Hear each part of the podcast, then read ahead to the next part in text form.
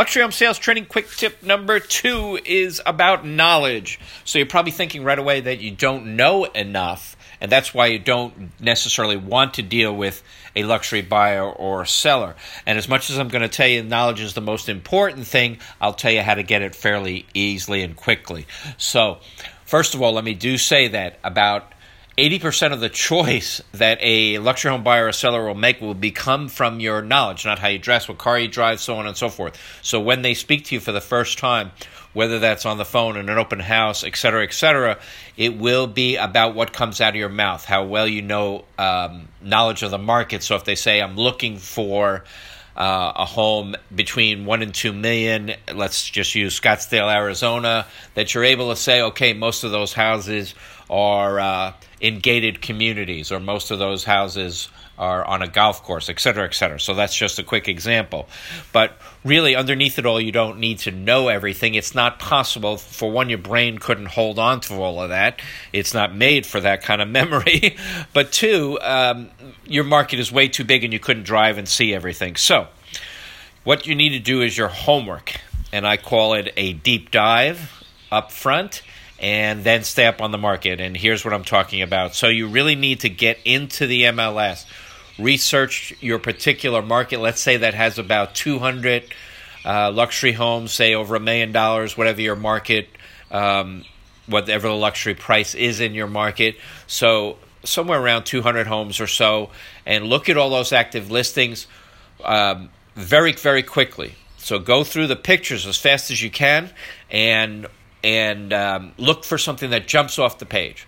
Then also, I might look at the first line in the description just to see if it jumps off the page again $300,000 resort pool in the backyard, whatever it says.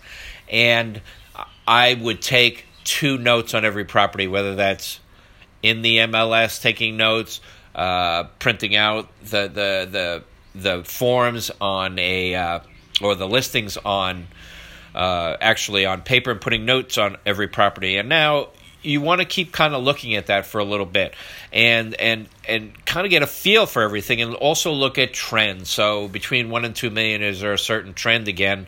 Like i said before is there a uh, is everything between 1 and 2 million in scottsdale a gated community et cetera et cetera? And then um, stay up on it just like you were a luxury home buyer or uh, yeah, luxury home buyer in particular. So stay up on the market every day. Send yourself everything, I did it twice a day. Send yourself everything that's going on, whether it's a new active listing. Do that same uh, deep dive, except very quickly on the one property, and uh, um, and and also the pendings, the souls, so on and so forth. Again, you really want to be up on the market. If you do do this for about 30, 60, 90 days, you will be an absolute expert, and you will have plenty of knowledge, and people will you will capture that buyer, the luxury home buyer and and and seller. Um, also, last but not least, maybe drive through neighborhoods when you're in a neighborhood. If it's a gated community, the gates open. You again want to get a feel for something, a couple of notes about the neighborhood, or all the houses on the mountain, et cetera, et cetera. And let me just finish this off by just saying, really, knowledge is the most important by far. Actually, I'm going to give you a whole bunch of other luxury home sales training quick tips, but the knowledge is the most important. I, again, it's about 80% of what will capture a luxury home buyer and seller is how well you know what you're talking about. So that's it for today, and uh, hope to see you on another or hope hopefully you hear me on another podcast soon.